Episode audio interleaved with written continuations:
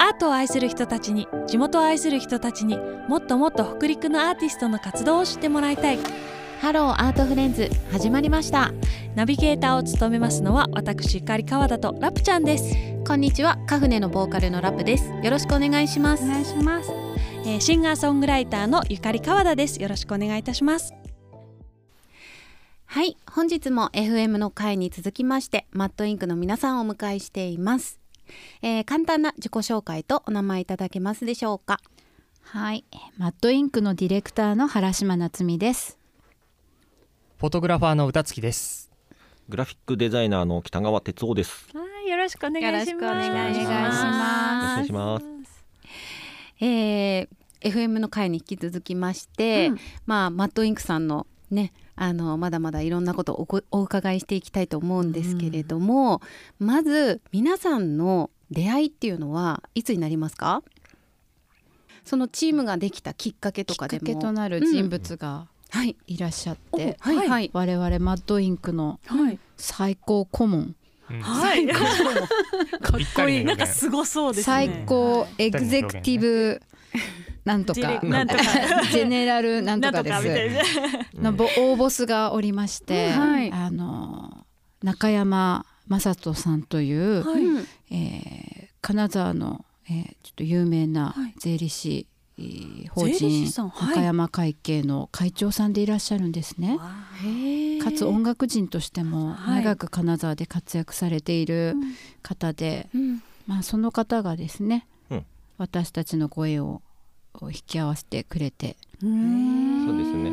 仕事がその時にあって、それではい。招集された中の一人になんかそうですね。と加わってもらえた中から始まっている。えええそれがまああの軽ソードのそはい。の、えーソイルさんの FM の時にはいはい、あはい。の、マットアブソープションといはい。う楽器専用の調湿剤というか間湿剤というか、うんそれを制作するにあたってチームが組まれた時に初めて私も哲夫さんとお会いしてという感じ。その時、はい。えその商品はどれくらい前に発売されたんでしたっけ？発売はまだされてなくてその時。あの本当に開発しとった時じゃ。そう開発して今から発売しますよっていう時だったんですね、今はされてますけど。うんたあそうです。だからあれが出たのも、えー、と本当コロナが始まった時にうん。本当マスクとかしだした時になぜかそういうのも作らなきゃ、なんかほらその材質的にもそのマスクの話が周りにすごい出てた時に、はいそういうなんかななんだっけなんか材質がねなぜかそういう話だったんだよ。ポンポンポンっていう 調査の方を見るみたいな。あれは本当にその間質材のかっこいいものを作りたいっていうのから始まって、うんでそのチームの中にソイルさんも入っててで中山会計さんからも僕が依頼されてでその音楽関係の人たちにあのヒットするような商品にしたいっていうのがあったからそのロックミュージシャンとかにもっと受け入れてもらえるようなものにしたいっていう流れからその商品が出てだから何にもないただの白い袋だったんですよ見た目がもともとは実際売られてるのもそうなんですよからこんなダサいものをロックじゃないぞっていう仲間さんのその話が出かってこよくないって。こんなのをケースに入れるなんてみたいなことですそう。かはい。はい味気ないですよね。中山さんも哲夫さんも音楽をやってらして、うんうんうんで2人ともそのかっこいいロックな音楽を、うん。うんされてるんで、うんうんで商品を携わるんだったらやっぱりかっこいいもの作りたいねっていう話からパッケージにもこだわるようなことになったんですね。でそのパッケージのデザインの時に、そうパッケージは哲夫さんがデザインして、うん。じゃあこれをどうやって販売していくかっていう時あにープロモーションとして、あのコピーをかっこいいそれでいいというあのコピーを作らせてもらってああの面白い撮影をして音楽に携わる人みんながはい。こう土地狂ったみたいにですね。あのそうですおねギターをかき鳴らしてる様子とうんかうん。歌ってるそういう衝動的な様子を収めてポスターを作ったりプロモーションのためのプレスリリースを作ったりうん。ホームページを作ったりっていうのを私の方でデザインさせてもらって。へはい。それがマットインクの始まり。そうですそうです。すすごい。あの時からうん。ちょっとみんな狂ったように撮るっていう中で原島さんもちょっとじゃあギター持ってなんかやってみたらそうそうそう。もうって顔したし。あのはい私恥ずかしいんですけど全く弾けないくせに、はい。コードを一つだけ練習してこいって言われて誰でもされるやつね。F やったかな。いいいやと思う。いいか。もう。それさえ鳴らしとけばいいっていうやつを練習してきてまるで弾いてる人みたいにして陶酔してる顔を 撮ってもらったいや似り合いそう。そう。でもうなんかこうカメラマンも地面に這いつくばって撮ったりとかそういう感じで、まあ、とにかく濃いものを撮りたいっていうディレクションしてたんですね私ね濃いもう濃い暑苦しい感じで、うんもう年齢とか関係なく衝動的にみんなが音音楽をやってる、うんそれがかっこいいって私も思ってたので、それかっこつけすぎないんだけどみんなが本気でやってる、うん。それをどうにかこうくどい感じで撮りたかったんですなるほど。まあ見てもらえばわかりますけど、それがマッドだねっていう表現になってうん。でみんながあのマッドまあのまああと合言葉になっちゃってね。そこそこから。そうそうそうマットが合言葉になっちゃって、はいはい。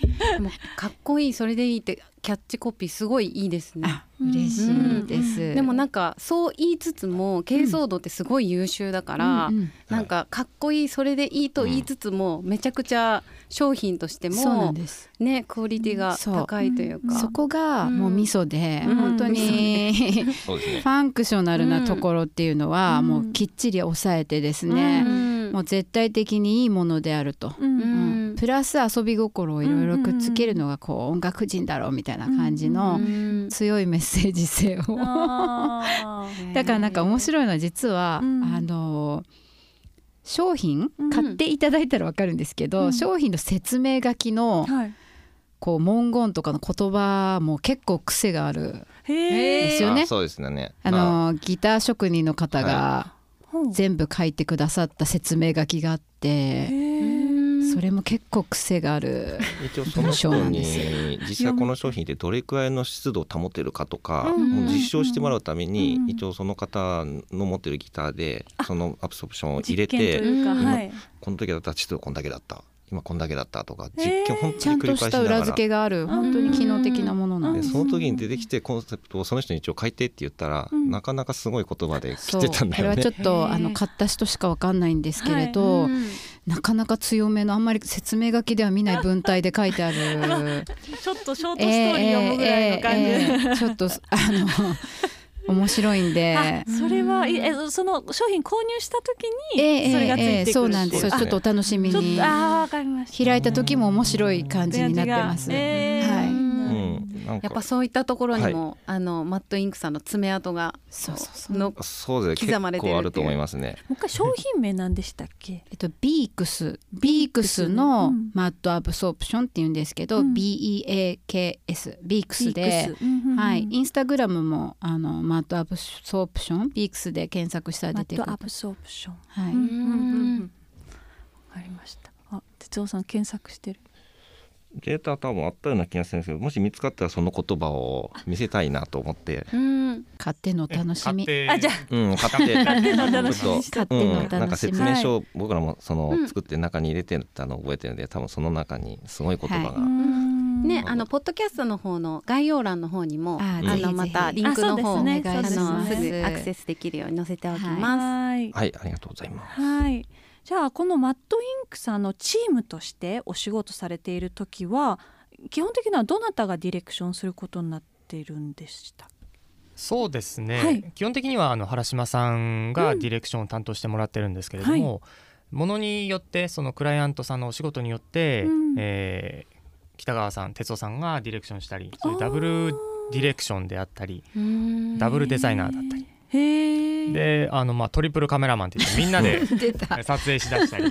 それがなんかちょっいやでと不思議もみんなでやったことありますよね。そうですそうです。あのやっぱトリりにトリプルカメラマンってなかなかのワードですね。そのまあ技術的な面というよりもそのそれぞれの視点から撮影するというようなことで一人がやってるよりも幅広いあのものが見えてくるっていうことで、そういったやり方を採用してます。マッドっていう合言葉をテーマにして仕事をしてるんですけれども、そう狂ったりするっていうようなことよりもどっちかというと熱狂して楽しんでいく、うんそういった意味でのマッドっていう風な使い方をしてある種の3人で化学変化みたいなものを起こしてでそれでどんどんその想像以上のものを作っていく。そんなやり方で楽しんでやってます。狂ってもいると思うけど。あ狂ってもいいですね両者ありで。ええ。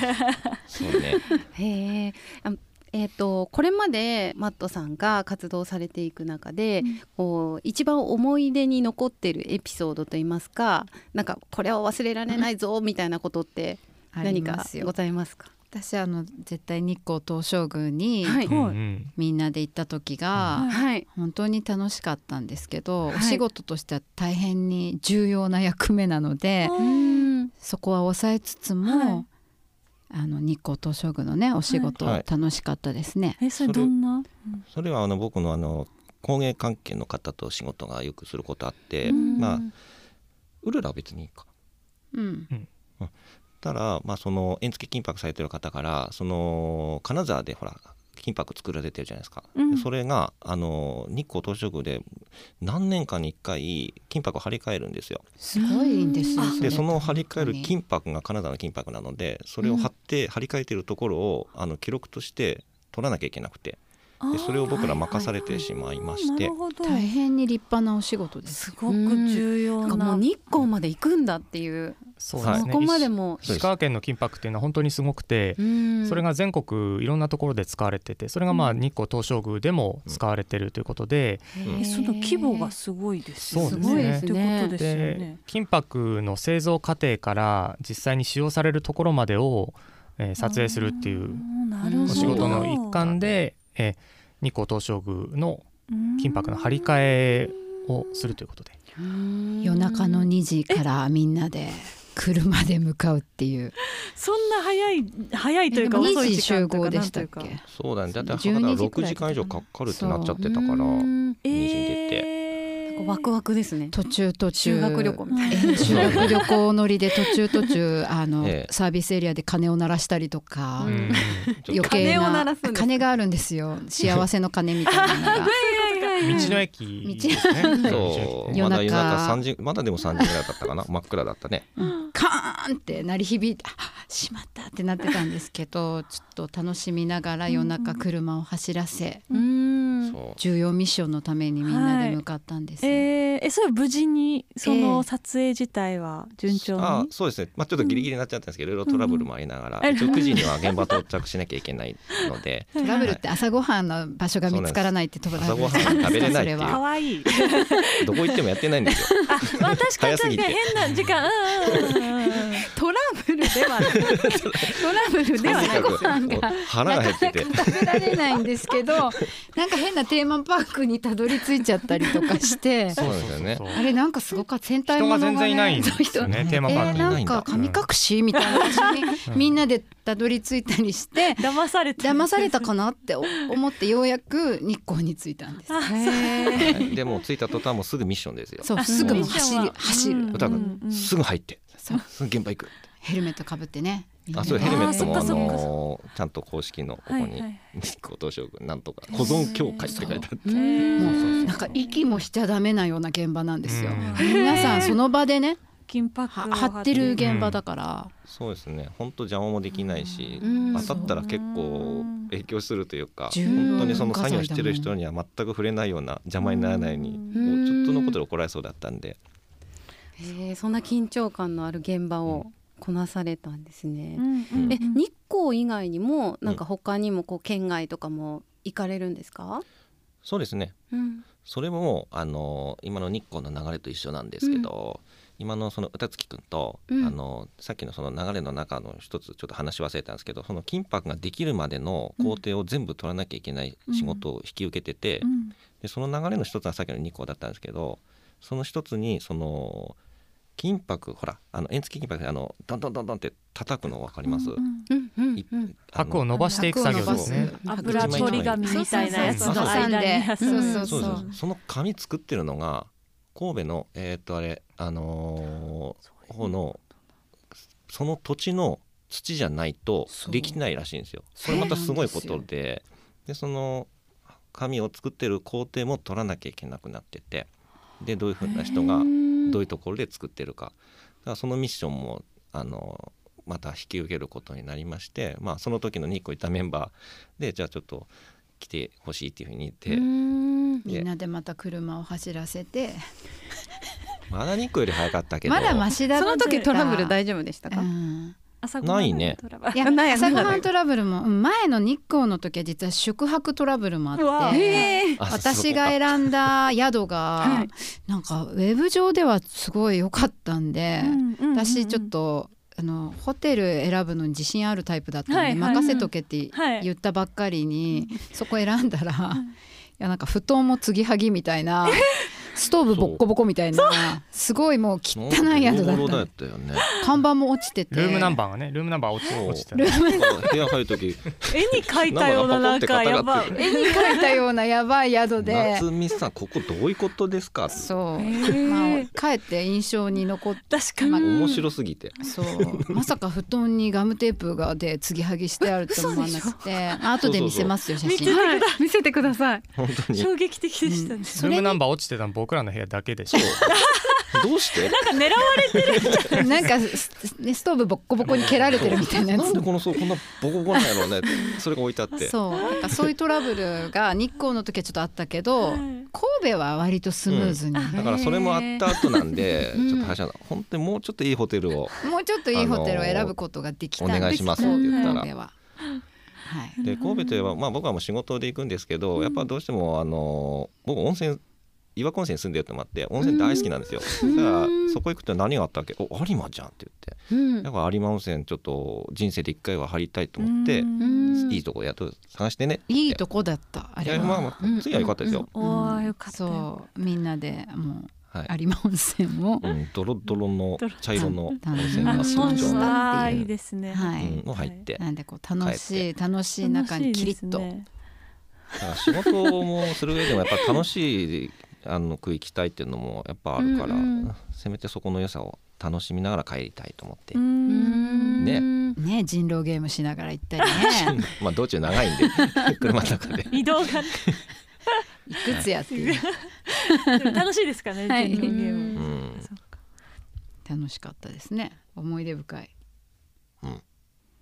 はい。では続いての質問をさせていただきます、えー、哲夫さんと夏美さん。お二人はあのデザイナーということなんですけれども、夏美さんはデザイナーのあのお仕事もされているということなんですがお二人がこうデザインをする際に最初に手をつける初めにする作業ってどんなことされますか？お哲夫さんからうん。これ多分違うんじゃないかな、ね。プロセスが、ううん。んうん。そうですね、うん。ジャンルは同じですけどうん。結局はデザインって自分好きなように作れないんで、うん。お客さんありきはい。ではあるからとにかくお客さんから何をしたいか読み取った上でなんですよ。だからとにかく話し合いからですからね、ああ、うん。クライアントとお話をして、うん、とにかくうんとにかくこの人どういうもの欲しいのかなどういうものを作りたいのかなっていうのを聞き出してってやっと見抜いた上で作り出せるって感じなんで。でそこからなんかかっこいい表現してるものとかあるし、そういうのをちょっと参考に見せながらこんな感じかっこいいんじゃないとか、うん。僕はこういうの好きだと思うけどどうとか、うの一緒に好みを探りながら作っていくっていうのが、あのー最初ですかね。うん。そのお話最初にする時ってその要するに聞き出していろんなことをクライアントからあの教えてほしいじゃないですか、うん。なんかそれってなんかどんな風な工夫というか、うん。うんどんな聞き方とかしますか、お客さんに聞く時、うん。うん。あーえっとどんなものが求めてるのかなっていうのを聞うんき出す時とかね、うんうんそうそうそうそう。そうやね。とにかくまずな何をしたい方なのかってまだ迷われてる方も結構いて、うんどうしたらいいのか、うんうんうん。だからそこの時はとりあえず まあ変な話だけど「え何作りたいん?」っていう感じ。ああちょっとフランクな感じ。うん本当にどういうのん大体はあるんだろうけどね。いやまあそう。なんか私も結局プロセスとしては最初はまずコミュニケーション取るところからなんですけど、うんうんうん私割と大事その本質的な、むうん。あのクライアントさんが何を求めてるかってやっぱり取る時に、大事なのって結構距離感で、うんでその相手によってなんですけど、うん。でもその案外うん。こう意図的にですけど、全然違う話を振ったりしてこう世間話話のようなものをうん。途中途中織り込むとなんかその方がこう A っていうことを言ってたとしても実は B っていうことを求めてることがあるんですね。でそれに気づく時は案外その直接的な話より途中途中こう息がこう抜いたというかリラックスしてる時に出る言葉とかからその方の性格とかなんか本当に求めてるものとかをだから私案外無駄なこう世間話をすることをわざと人によっては変えますけどその分量。時間とかに。はい。それをしてなん。か私の場合はまあ軸となる言葉をまず導き出すところからイメージを描くって感じですかね。なるほど。ななんでそうねそれすごい割としますね、私。まあそういう意味で僕らも結構いろんなもの見てなきゃいけないというか、世間のそのは流行りじゃないですけど、でもデザインにも多少流行りっていうのもあったりして、なんか今こんなんが表現とかあるよとか,、そういうねちょっと本当今橋島さんが言ったとおりですけど本当コミュニケーション取っていかないと本当どういうものを求めてるか分かんなくて、それをなしで進めていくと逆に危ない時もあって、全然意図としないものになってることがあるんですよ。実は求めて求めてるって言ってたものが本当はそれだけじゃないからそこが。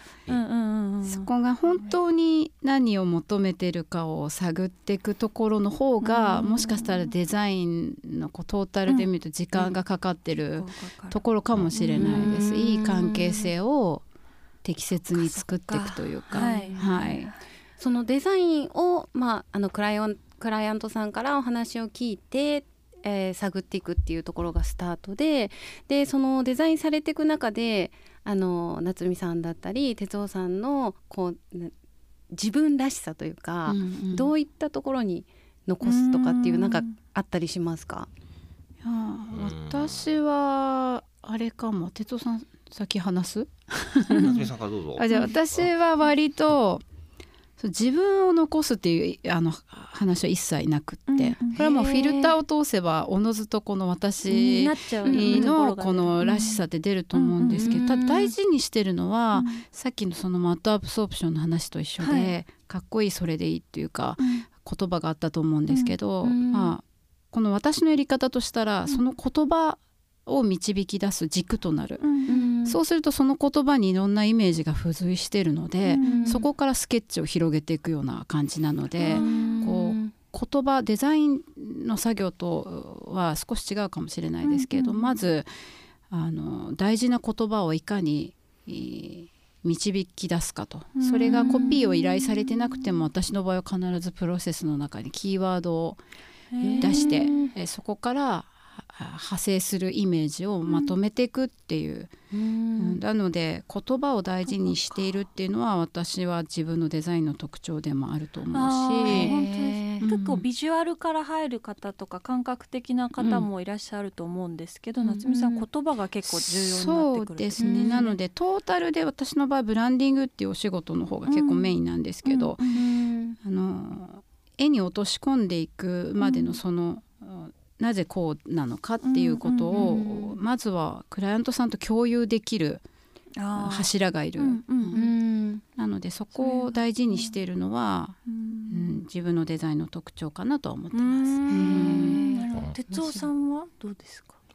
僕もなんかその原島さんみたいなそのディレクションされる方とコンビ組んでやる場合と、本当僕だけであの行く場合と本当に状況は本当様々ですけど、だから本当ディレクターの方がいたとしたらその方とそのお客さんと求めてるものを読みつつ、まあその僕だったら結構そのシャキンとしたものが好きだからそのなんて言ったらいいですかねモダンなデザインって言ったらいいか。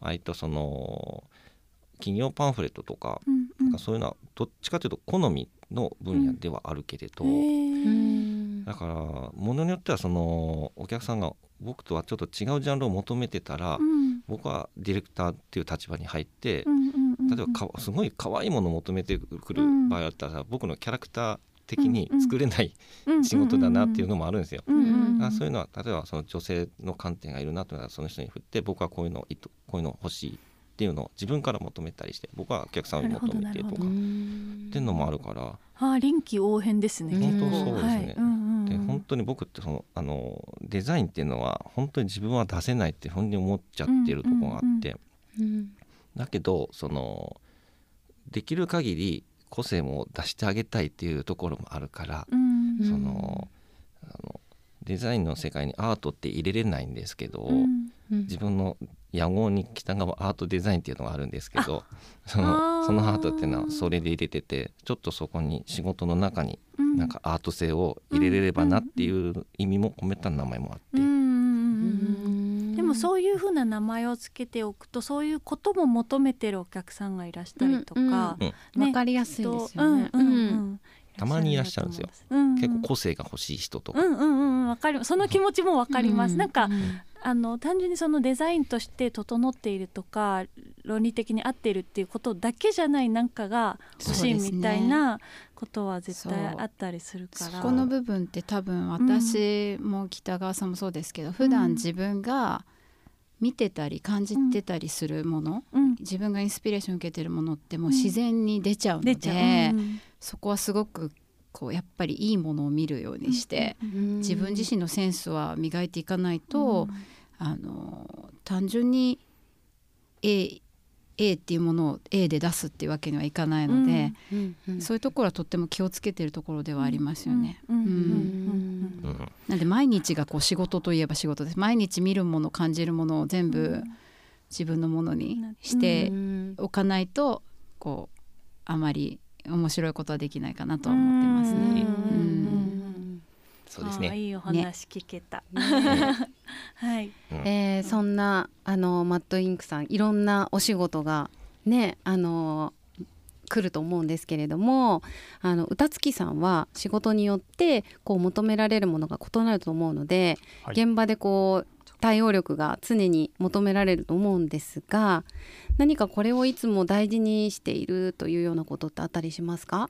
はいそうですね。これ僕もお二人と一緒でうん。やっぱりそのクライアント様がどういったイメージを持ってるか。でまあイメージ持ってない方も、うん。えーあの多くて。うん。でまあそれでもやっぱりそのいくつかの好みっていうのは必ず自分の中に持ってるので、うん。それをこう少しずつ提案しながらイメージをすくい取ってでいかにそれを正確にアウトプットしていくかっていうことをうん。ですね。でまあそのためにやっぱりコミュニケーションが大事っていうところで、でまあ、僕の場合はあの自分で作ってる干し芋があるのでうんうんうん。それをこうぜひ食べてくださいっていう形で、うん。まずそのさあの原島さんがおっしゃった距離感っていうのをそういったところであ調整したりーきっかけ作りみたいな、で雑談しながらあのまあ単純なところで言うと明るいのが好きなのか暗いのが好きなのかとか、うん。シンプルなのが好きなのか派手なのが好きなのか、うん。そういったまあ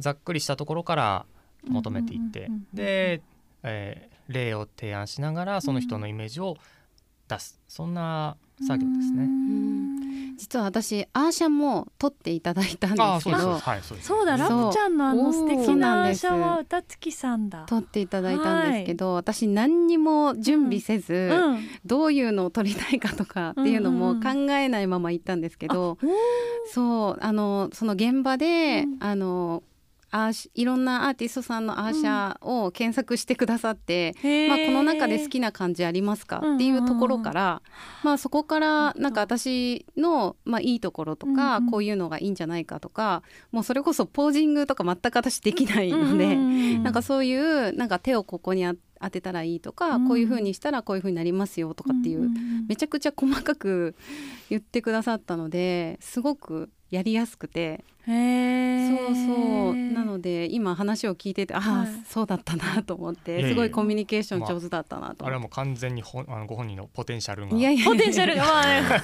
この可愛さがね。全然もう。歌月さん女性トラスト最高ですから いろいろとご評判が高いので。引き出してくれる。引き出しますよ。引き出してくれるっていうのはうん。めっちゃいいですね。ありがとうございます。えなんかラプちゃん撮ってる時にあこの人こんな人なんかなとかなんか人格的なことって。えそれさらされるの？大丈夫？大丈夫ですか？見たりするんか？ああ、はい。そうなんですね。やっぱりその喋っていく上であの自分なりの、うんうんあのどういった方なのかなっていう判断をしつつ、うんうんあの、うん。画像をその場でうんうんお見せして合わせていく、まあだからその場でうのん。こと事前打ち合わせっていうのがあんまりうん当てはまらないことも多いので、うんうん。その場でやっぱり話して実際に、あの調整していくことが多いですね。へえ、そっか。それであのなんか透明感のあるお写真が、なんかうまいこと撮ってくださって、うん。う。まいこと。我ながらいい写真が撮れたと思いますうん。いや本当に本当に素敵な写真ですけどね。うん。ありがとうございます。はい。はい。そしたら、えっと、ポッドキャスト編前編の最後の質問いいですか、うん。はい。えっと、このマッドインクというチームでお仕事をされて、こう3人でね、されてて、これは良かったな、チームで良かったなって思うことって何かありますか？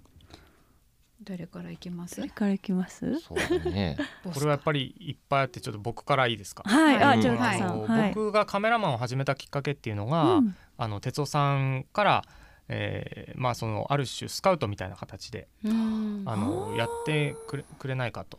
いうことで、まあ、僕ズ。がカメラマンとして実績がほとんどないような時からいろいろとこう現場で使ってえーくれてでまあその僕は現場でどんどん鍛えられていってその中で原島さんも紹介していただいて原島さんと出会ってでまたあの原島さんも僕を使ってくれるようになってうん。でまたそのいろんな経験を積んでやってきたっていうことで僕はあのこのお二人にこう育てられながらカメラマンとして実績を積んできてるっていうところがありますのですごくこういったあの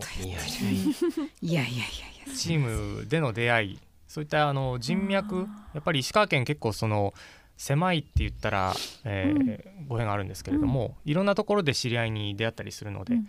えーそういった意味ではこの人脈っていうのがすごく重要になってくるようなところで、うんこういったつながり人とのつながりっていうのがすごくあのありがたかったことですね。そっか、それはチームならではですね、うん。いろんなところとつながれるっていうのは。なんかやっうんぱり私もこう一人でね、うん。あの自分の会社単位でってやることはあるけれど、何がいいってやっぱり、あの笑い合えるっていうのが一番いいんですよ。うん。結局その一人だとガーッと煮詰まってくるじゃないですか。はいはい。でまあ3人でやってると、まあ、真剣なディスカッションもするけど、うん本当に大笑いできるみたいな。うん。でさっきの。エピソードじゃないですけど。そうトラブルなんだ。朝ごはんトラブル。そう。とにかくとにかく楽しいんですよ、うん。一緒にやってて。うん。でその楽しいっていうそういう感覚ってまあお仕事していく上で絶対に忘れちゃいけないと思ってるんです。うん。なのでともすれば案外私硬い仕事も結構あるので、うん。こうガチガチにこうロジックな頭になったりする時もあるんですけど、まあ、お二人に会うと ちょっともう、うん。まあ肩の力が抜けてお仕事できるから、かえっていいものも生み出せる気がするし、やっぱり周りからもですね私あの子供からもうん「ママもう一回青春始まってるね」って言われるくらい楽しいっていうのがもう外にも伝わってるんですよね。やってて。でそれってあのいい効果をたくさん生んでてみんな楽しいこの空気にこう一緒に混ざりたいって人もたくさんこう声かかるようになってるのでそこが一番いいところかな。うん。はい。北川さんめちゃめちゃうなずいていらっしゃいますけれども、ね。うん、ね。空気感ですよ。空気感ですよね。楽で気持ちよすけど。くみんなで 仕事だが楽しくやっていけてる空気感が すごくなんか僕もね歌月君を呼んでとかでそこから配信がつながってとかその中でやっぱ空気感がいいからやっぱつなこれをまたもっともっと続けていきたいしとかうんそれがあるからかなと思いました。あーそう本当皆さんね魅力的なお人柄で、ねあもうの笑いそうになってますよ。そうなんですよさっきからちょっとなんかそうリスナーの方にはちょっとなかなかお届けできないんですけど この哲夫さんの動きと表情がちょっと私ツボでして恥ずかしいよなかなか目を合わせられない私向かいにいでてずっと笑いこらえてる顔見てるからなんかまたまそんなに？